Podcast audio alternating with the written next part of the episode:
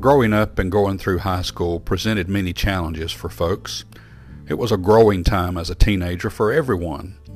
I, for one, was very introverted in high school.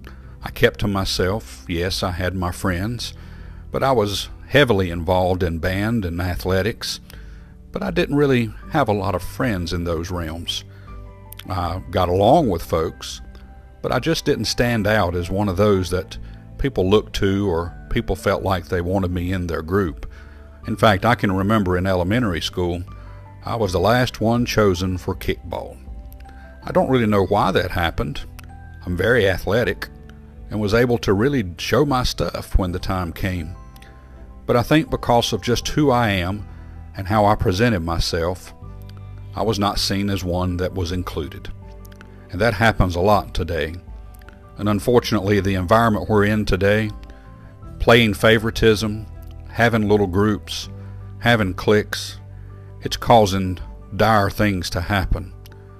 Teenagers are actually taking their lives because they don't fit in with the group and don't feel like they belong or have a place. So they're going to the extreme. They're overdosing, taking their own lives, doing things that people would have never thought about doing until now.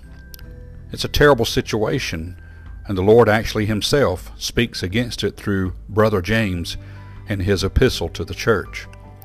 My brethren, have not the faith of our Lord Jesus Christ, the Lord of glory, with respect of persons.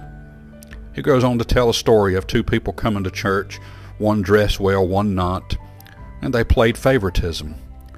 We can't be partial. We can't have respect of person either.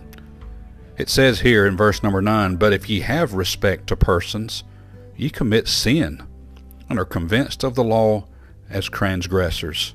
For whosoever shall keep the whole law, and yet offend in one point, he is guilty of all. The Lord does not want us to do anything that He wouldn't do. He wants us to accept people just the way they are. We shouldn't try to change people. Should you try to change their direction if they're lost and without Christ? Sure. But that that's not your job to change the person. That's the work of the Lord. Let's pay attention to who we recognize in our lives. Let's make sure that we treat each one equally because we all stand equal at the cross. And when Jesus looks at us, he sees us all the same. Either we believe or we don't. May God bless you and have a wonderful day.